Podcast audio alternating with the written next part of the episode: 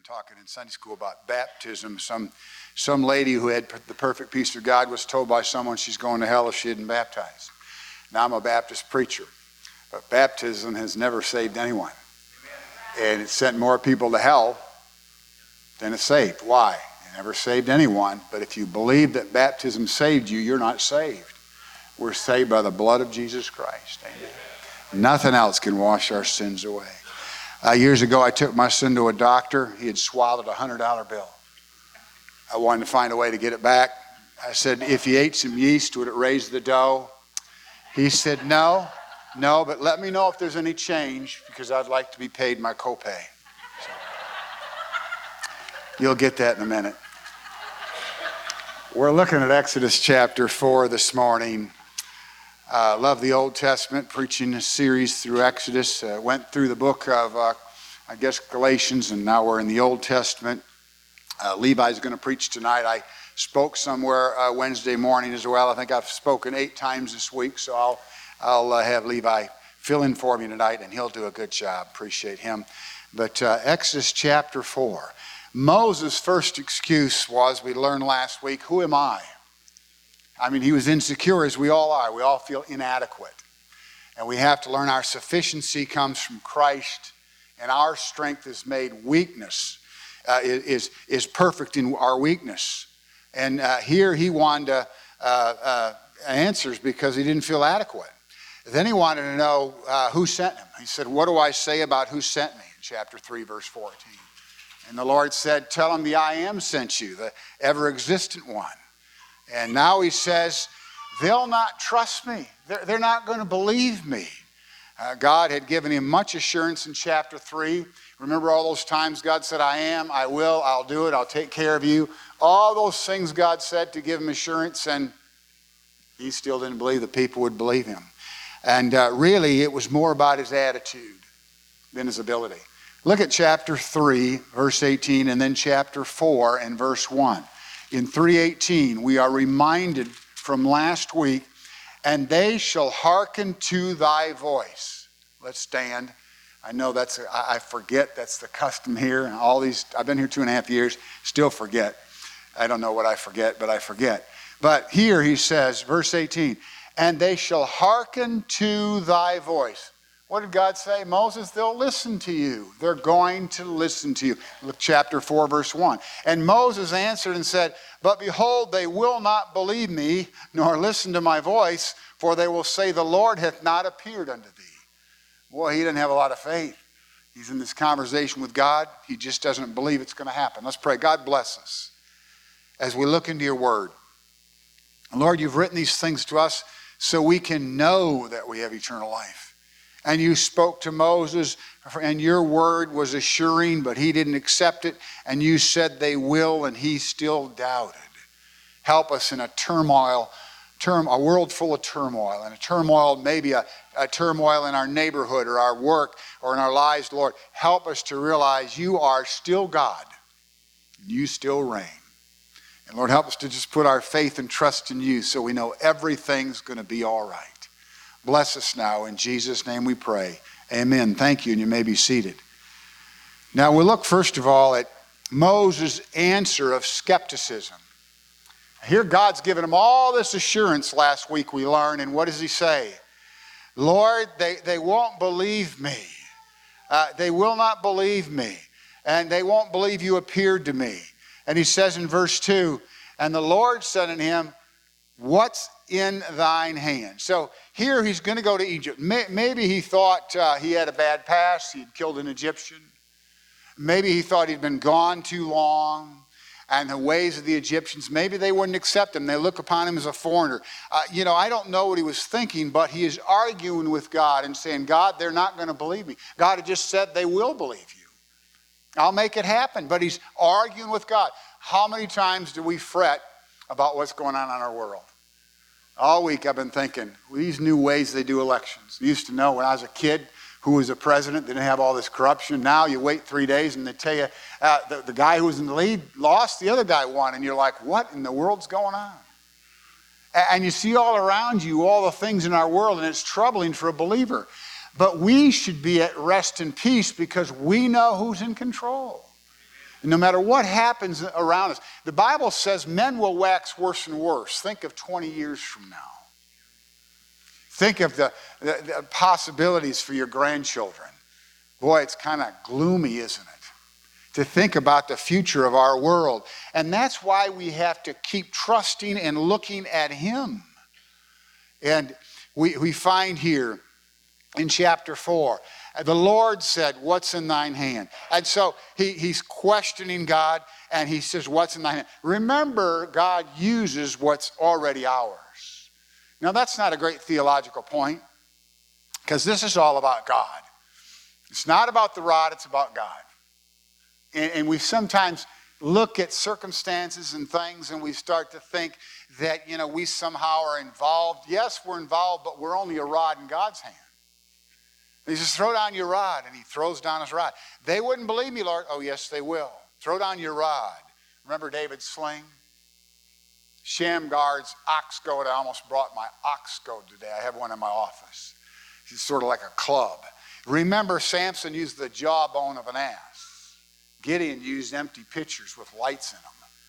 I mean, God uses what's ours and He will perform because He's God, not because our rod is so great or our jawbone or our sling is great or our abilities. When you start to think that it's your ability or something in you that is bringing about the goodness of God, you're mistaken. It's all God. It's all God. I know what I am, you know what you are. When God uses you, you know it's all Him. And so he says, Take the step, throw it on the ground. He does, and of course, it becomes a serpent.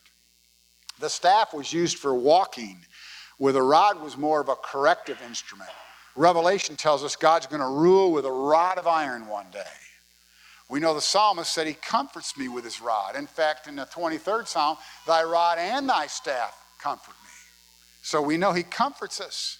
The Hebrew words also translated branch in your Bible, they used acacia wood. In fact, today monks are still building, making rods for shepherds today and for people who hurt animals. And so here he says, What's in your Throw it down. It becomes a serpent. I've also have a little point here I've heard over the years let go of what you have. You had to let go of it. Let go of what you have. Don't hang on to what you have. Let go of it. And so he lets go of it and it becomes a serpent. And all of us need to learn the same lesson I just mentioned before. It's not about the serpent, it's not, it's not about the rod, it's about the God. It's the God of the rod. All right? You're not a hot rod, God is the rod. And so he had to understand that it's all about God. He had to depend on God. Now, this was probably a cobra, common in the area. And the Egyptians, remember, worshiped snakes. So he, he has this rod and he throws it down, it becomes a serpent. What does Moses do? He's still not listening. He takes off on a run. Well, I would too. When God's talking with him and the rod becomes a serpent, how good was his faith? It didn't last a second. He bolts, he runs. He doesn't want to be near that serpent. I, I read an interesting story. I thought this was funny. This guy's visiting the Grand Canyon. He lost his footing, fell over the side. On the way down, he grabbed a hold of a branch. And he's hanging onto the branch and he's saying, Hey, are you up there, God? Can you help me? And a calm voice said, What's your problem? Maybe I can help you. He said, Well, I'm hanging here. I'm about to fall. I mean, can you help me? He said, Do you believe? Yes, I believe. Do you have faith? Yes. Just let go of the branch and trust me. And he said, Is there anyone else up there? it's about like our faith sometimes. I mean, we just don't trust God. And, and God's still in control. He, he's still got it. You know, he, he's in control. And so we have to have the faith in God, not faith in the instruments. It's, it's faith in the person of God. He says here in verse 5 that they may believe that the Lord God of their fathers, the God of Abraham, hey, this is the same God. Did you know you still serve the same God as the God of Abraham and Isaac and Jacob? Now Moses has to learn. These guys have been gone for 400 years. He serves the same God as Abraham and Isaac and Jacob and Joseph. He's and you serve the same God. He says, now take your hand and, and put it in by your in your chest by your heart. And he puts it in and he pulls it out and it's full of leprosy. Of course, that's kind of frightening because leprosy was incurable in that day. They had a leper colony in Panama, and they had one in Okinawa. I visited both. Didn't go inside, but just saw the lepers there. In Panama, they were kind of behind in medicine, and they were covered with leprosy, very sad thing. Today we have medicines, thank God for it. But back then it was an incurable, deadly disease. Study sometimes chapter 13 of Leviticus, and you'll find that there are six things there about leprosy that are the same as sin. First of all, I'll just give you these quickly. Leprosy appears harmless, just a little speck. Sin appears that way, doesn't it? Just something little. It's just a white lie. You know, I'm just, I'm, i just ran a little red light. I just spoke a little ugly to someone, but there's always a, a worse scenario. The other guy at work cusses at people. I don't. I just yell. You know.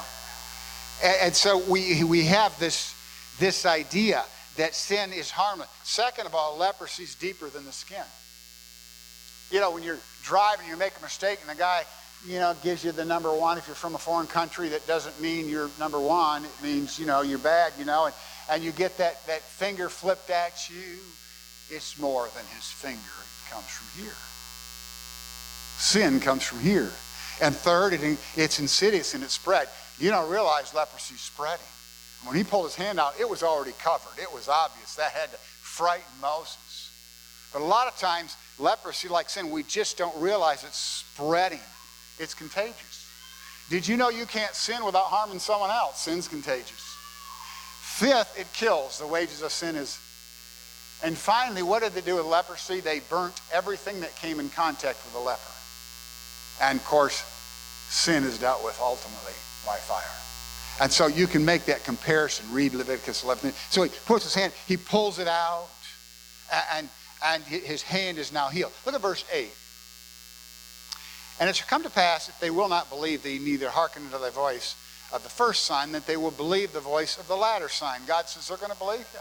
It may take a little a co- coaching, but, but they're going to believe you. They're going to listen to you. And in verse 9, he, he says, And it shall come to pass, if they will not believe thee, from the two signs, he says, we'll turn some water into blood. We'll take a little of the Nile water and turn it to blood. Of course, eventually he turned the whole Nile into blood for the Pharaoh, get them to believe. But he would turn the water into blood. Now remember, the Nile was sacred to the Egyptians. And that we'll talk about those plagues when we get there. So his answer was an answer of skepticism, and now his abilities in question. Moses is questioning his own ability. Look at verse 10. And Moses said unto the Lord, now, the word Lord, remember, is all capital letters. So who is that? That's Yahweh. That's the Lord Jesus in his angelic form before he came into Bethlehem to be born in flesh. So the Lord, and then, oh my Lord, and there's small O-R-D, so that here's Elohim, he says Yahweh, Elohim, Yahweh Adonai, excuse me. He said Yahweh, he said Jesus my Lord is what it's like saying today. He said, I'm not eloquent. I'm not eloquent. I, am just uh, not a man of words. Paul said that in 1 Corinthians 2 1. Paul said, I am slow of speech. I'm not an excellent speaker. Yet we find Paul before all these Roman emperors, Gallio, Gallio and all these Gallio and all these other Romans. He speaks really great. He speaks on Mars Hill, the center of Areopagus. All these brilliant uh, Greeks were there, and Paul spoke to them. And here's Moses I'm not a man of words, I'm slow of speech. Yet Stephen said in Acts 7:22, Moses was a powerful speaker, powerful in speech. So it's just another excuse. I'm not a good speaker. He would speak to Pharaoh, and he's arguing pretty good here at me. He's arguing with God. I'm not good in speech, and he's, he's telling the Lord, you know, what he's not good at.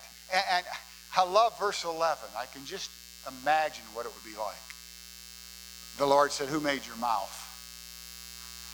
Like, What is man that thou art mindful of him? We see in our world these people get up and say there's no God, there's no evidence of God, and you know we need to quit letting Christians influence. And and even one of our leaders in our country said, you know, Christians who really believe the Bible are a threat to democracy. Well, we're maybe a threat to anarchy, but we're not a threat to the republic. Our country's not a democracy. We're a republic. Did you know that? Democracy, the majority rules. We call ourselves a republic because we are governed by rules and by laws which came from this book. And our founding fathers continually quote this book and talk about the Almighty God and the Lord Jesus Christ. We're no threat to democracy. We're probably the reason this country's still alive. Because when God raptures the church out, guess what's going to happen to America? We're going to be like the rest of the world, going against Israel, and the Lord's going to defeat all the nations of the world. And the Bible said, none will stand with Israel. We won't stand with Israel because Christians are gone. We're not the threat. Sin is the threat. Evil is the threat. What's going on in our world because the Bible says God blesses a righteous nation. But sin is a reproach to any people. And so I've gotten off the subject, but we're getting back here in verse 11. Who made your mouth? Who do you think you are? Who does the atheist think he is? Every knee's going to bow. I mean, the Bible says the heavens declare the glory of God. If you can't look out in creation and see that there had to be a designer behind all that design, if you think that all happened by accident, I don't want you building a house for me. So I, I don't want you to keep blowing products up and hoping they all fall into place. I mean, it's so stupid. And what does the Bible say? They are fools. Do you know the New Testament word fools, the word moros? We get our word moron from it. Now, don't go out and witness and call people morons. But people who believe everything happened by accident, they're fools. They're fools. And so here he says, Who made your mouth, Moses? I actually created to design your big mouth. And if I say you can use it, you can use it for my glory. Give up on the excuses, Moses. He says in verse 12, I'll teach you what to say. You know, in the New Testament, we're told that we ought to know how to answer every man. That word answer is an interesting word. It's our word apologetics. Apologetics may scare you, but that's just defending the faith, knowing how to say to people who don't believe in God, God is real.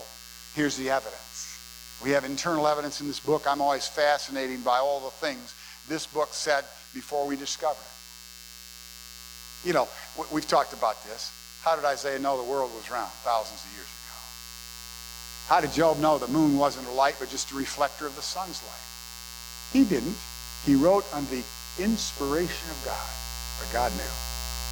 How did David know it was a female spider that spun the web? He never had a microscope. God told him what to write. and so we have the internal evidence and we have the external evidence. And so he says, Who made your mouth? I made your mouth. God spoke and gave Moses his mouth. So, third, he's going to have to have a little attitude check. He says here in verse 13, and he said, O my Lord, send, I pray, by the hand of him whom thou sendest. He said, Lord, I'm here and everything. I hear what you're saying, uh, but send someone else and, and let me know when you choose to send someone else. I mean, go, going back in the early part of the chapter, he says, Behold, Lord. In other words, look, Lord. Let me teach you something, Lord. Look, I'm not a good speaker, Lord. You understand? And, and God's very angry with him. Not, not because he felt inadequate, helpless and hopeless, like we often feel. All of us feel insecurity in our lives. None of us feel we measure up. Did you know that? You can find the most confident leader in the world, the most brilliant person in the world, and they have all kinds of insecurities. The only person that feels totally secure is the one who's very close to his Lord. That person has a relationship. He understands what's going on. He's got it, man. He or she's got it. Why? Our sufficiency's in Him. It doesn't come by your brilliant mathematical ability, your building skill, or your, your beautiful hat and hair and makeup, or, or your big, strong muscles. None of that fills the void in our life. I don't know how many people I've met that you say, well, they've got it all together. And after spending some time, you think, boy, they really got problems. They don't have it all together. They, they may have it all together, but they're all mixed up and they can't find whatever they have together. You know, I mean, just, you're like, wow, this person's really lacking. And I've met people, you know, traveling, you sit next to someone at the airport, and and they're on their computer and they got it all together. And, and you say, you know, what do you do? And you find out they have a really prestigious job and, and they make a lot of money, and you're so impressed with them until they open up their mouth and say, well, I'm on my fifth marriage. You know, my son's in jail. Yeah, I'm just making this up, but you know what I'm talking about. It seems as though they, have all, they don't have anything together because they don't know God. He's the one who makes the mouth. He's the one who makes the hands. He gives us all of our ability. And so here's Moses. He's arguing with God. Please send someone else. Please send someone else. Maybe he was too comfortable in Midian. Quite often, we don't want to do anything because we're so comfortable. Oh, I don't want to help with this thing at church. You know, then I got to get to church a little. Now, none of you said that, but you've thought it. I really don't think I'm skilled enough to, to do this. I don't know if I have the energy. I don't know if I have the time. It's amazing how little time we have when it comes to God's work. I, I, I watched football yesterday. You didn't know that I watched football ever, did you? And uh, I spent, you know, one game is several hours. I found myself watching another game. And I thought, you know, I haven't taken time to spend quality time with my Lord. And that happens to all of us on a regular basis, doesn't it? We, we can't squeeze God in. Maybe we can go to church once in a while and that'll be our time for God. This is a time to worship God, but it's, it, there's also times to serve God. Did you know everyone in church, just like in the Lord's ministry, needs to be a Mary and a Martha? Mary chose to sit at Jesus' feet and learn and learn and learn, but she didn't want to go in the kitchen and help. Who'd want to go help in the kitchen when you can sit there and listen to Jesus? But Martha, she wanted to cook a good supper. And she was concerned that the napkins weren't folded properly and the silverware wasn't shining. And she's getting more riled up by the minute because Mary's lazy. She's in there sitting on her backside, not doing a thing to help me in the kitchen. She came out and let Jesus know. He said, Martha, you're, you're cumbered is a word in, the, in our Bible, but you're all worked up and frustrated about this. Why don't you sit down for a while and just listen? I'd like to have been there. And sometimes in church, we have people who just always want to be working and don't want to be into the Word. I mean, after all, I know it all. Why go sit and listen to a pastor who doesn't know much? Nobody says that here. I'm not saying that. And then there are people that says, I'm going to church. I'm not going back in the kitchen. And they're always under the word. We need to be both Marys and Marthas. And not just on Sunday morning, but on Monday through Friday, right? We are to be servants. That's our purpose here. So he, he says he's going to advise God, just send someone else. And now the long suffering and patient, always patient God now fed up with Moses is getting very angry. And it says in verse 14, look at verse 14. And the anger of the Lord was kindled against Moses. The word anger is an interesting word. It means nostril or nose. And the idea is, is God is breathing smoke. A.T. Robertson, if he did this on Old Testament words, he'd give you a mental picture of God and smoke come out of his nose. In fact, the word kindled means to burn. He's burning with anger. Why? Was it because Moses thought he was inadequate? No. God gets that. He understands that. Was it because Moses didn't feel like he measured up? No. It's because Moses had a stubborn attitude. And rebellion is as witchcraft. And he's rebelling against God, say, I don't want to do it. God knew his heart. And so he's angry with him because he's rebelling. And God, the Bible says here, is anger. And what does God say when he's angry? He says, Aaron the Levite, thy brother. He said, he can speak well. He's, he's on his way to meet you. Now, I, this is interesting. Now, Aaron's going to come to help. Now, Aaron eventually led the children of Israel into worshiping a golden calf, making one. In 40 days, he was able to make a golden calf and worship a golden calf. And, and so he's just saying, you've got a, a good, uh, articulate speaker coming and you can use them if you need, but I'll give you the words. I'll put words in your mouth, and you can put them in Aaron's mouth. It's just an excuse, Moses. Aaron's on his way.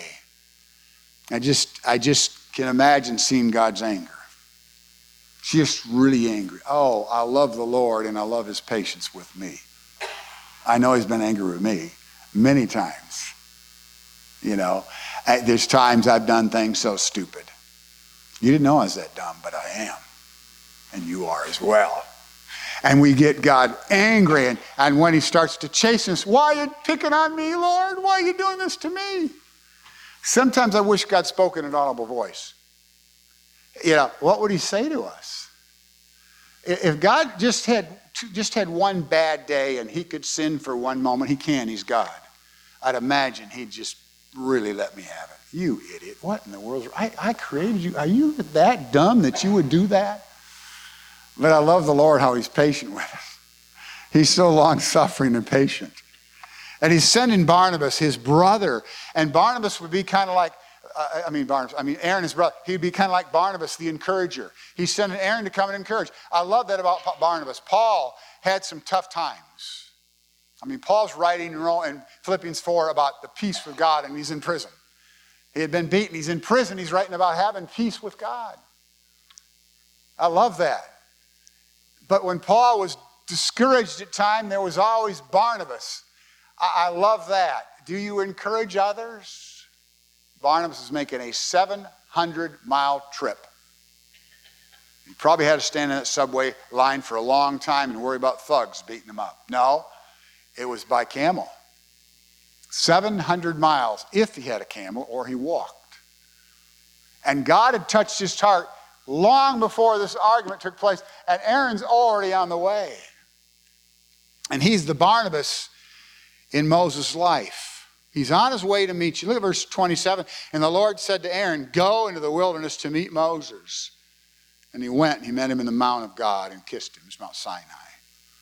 That was a common greeting. I don't kiss people. It's not our culture. I shake hands. In Japan, I bowed, but the greeting of the day was a kiss. So he's coming. He's on his way to greet you. And Aaron's glad in his heart. Look at verse 15 now. And thou shalt speak unto him and put words in his mouth, and I will be with thy mouth and with his mouth, and will teach you what ye shall do. And he shall be thy spokesman unto the people, and he shall be, even he shall be to thee instead of a mouth, and thou shalt be to him instead of God. You're going to be Aaron's spiritual leader. I mean, he's, he's putting some responsibility on his back, isn't he? Aaron's going to be your spokesman. You're going to be his spiritual leader. Did you know every one of you is called to disciple someone else? That's right. We're called to make disciples. We're not just called to win souls, we're called to disciple someone. You are responsible for someone's spiritual growth. There has to be at least one person in your life whom you've ministered to and helped them along spiritually. Maybe it's your child but you're called to disciple. And now, Moses, you're going to be Aaron's spiritual leader. I mean, he had to help, uh, Aaron, Moses had to help Aaron, obviously. Moses went away for 40 days and he did all that idolatry. And he turned against Moses, and Miriam attacked Moses. I mean, Moses was going to end up being a great leader. And he didn't realize how much God would use him. Moses would eventually talk to Pharaoh and speak to the people. He would be used, his mouth would be used. Then he says in verse 17, And thou shalt take this rod in thine hand. In verse 20, calls it the rod of God. And with, wherewith thou shalt do signs. You're going to work miracles with this rod. You're going to lead the people, and you're going to speak to Pharaoh, and you're going to be a spiritual leader to Aaron. That's what I'm requiring of you. And now, to give Moses some credit and a break, he ended up being a great leader for Israel. He led them through the, through the Sinai desert, across the Red Sea. They got into the uh, wilderness, they murmured and complained for 40 years, and the whole generation was killed. They couldn't enter the promised land. But Moses led them. He was the man for the hour. He's in the Hall of Faith of Hebrews. I want to ask you a few questions. First of all, are you outright rebellious to God? Oh, no, I wouldn't talk to God like that. Oh, really? What are you doing for God? What's your ministry during the week? How many times do you hand out gospel literature, invite someone to church, help a needy family, make some cookies for a neighbor? You don't have to answer it. But what is your ministry for God? He expects to use your mouth. I can talk about football. Can I talk about Jesus? I can talk about finances. I can listen to television. I can listen to the radio. Do I spend time? And do you spend time opening your mouth for the Lord Jesus Christ? Or do you say, well, I, I, I don't know how to witness? One guy one time said, well, when, when I really get close to the Lord, then I'm going to really start witnessing. I said, You'll never witness. I knew a guy one time said, When I make a million dollars, I'm going to start giving a bunch to missions. I said, You'll never give to missions if you're waiting on becoming what you think you should be. Did you know right now, if you're a child of God, you are right where God wants you? Stop waiting to become something. I used to listen to my pastor preach, and I used to think, wow. Eh, eh, when God called me, I wanted to be just like him. And I'm not like him. He was the most articulate, awesome speaker. He spoke at Moody, and he spoke at all these seminaries, Dallas Theological, and he was just such a good speaker. And I'm not that. But if I said, well, I'm going to wait until I become like him, as smart as him, and to speak as smoothly as him, no, I step all over my words. I slur, I stutter, I spit. I'll never be that. And if I waited, I'd never be here today. I'd be sitting home thinking, boy, I can't wait till I become eloquent. It's Moses' idea. I'm not, I'm not an eloquent speaker, Lord. Paul said the same thing. Are you rebelling against God? If you are using your excuses to not do anything for God, you are. Rebellion, rebelliousness doesn't always come with just saying, God, I'm not doing that. No, it's, it's in here. It's just saying, I'm not going to go. I'm not going to get involved. Second of all, are you skeptical? Do you doubt God's going to take care of it? I mean, certainly the elections, they're learning to phase it in slowly so the blunt doesn't anger us. But all of us get frustrated when we see evil triumph but it's not going to triumph permanently. Every knee's going to bow one day. Third, are you a rod in God's hand? Are you an instrument of God that God can use you, or are you rebelling and not even allow Him to have a hold of your life? And the fourth thing I have here is will you speak for God? You know, when I was a young guy and God began to work on me about preaching, I, I didn't want to witness. I remember just even when I was in middle school, the prettiest girl in our middle school showed up at my church one day. Went to school the next week. She said, He's a holy roller. He, he's one of these church. She told everybody, everybody's saying, Holy roller. And I said, No, I'm not. No, I'm not. I wanted to be cool, you know. And in high school, I didn't live the way I should live. And even in the first few years, couple of years really, of junior college, I was not living for God. And finally, it dawned on me I'm a coward. I don't dare to be a Daniel. I'm not a soldier of the cross. I'm given into the world because I'm a chicken.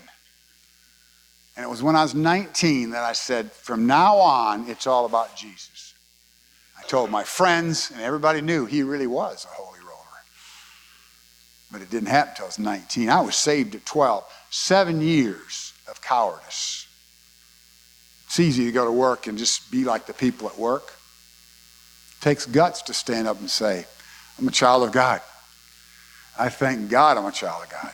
You know, I can enjoy eggnog without the added ingredients, you know. I have something in my life the world doesn't have. I'm not all upset. I'm not going to smash any windows because my candidate didn't win. I'm not going to write graffiti on the wall. I have a person who assures me he's in control of everything in this ugly, ugly, ugly world. He's God, and He's God alone.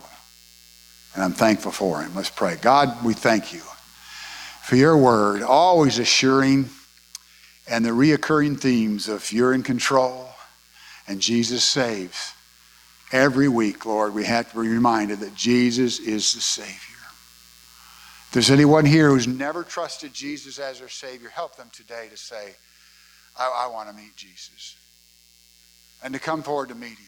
To hurry like the apostles when they heard it may have been the Messiah. He's here, He's here. Lord, you're here this morning. You're indwelling in my body right this moment. You're omnipresent. You were in our church service today.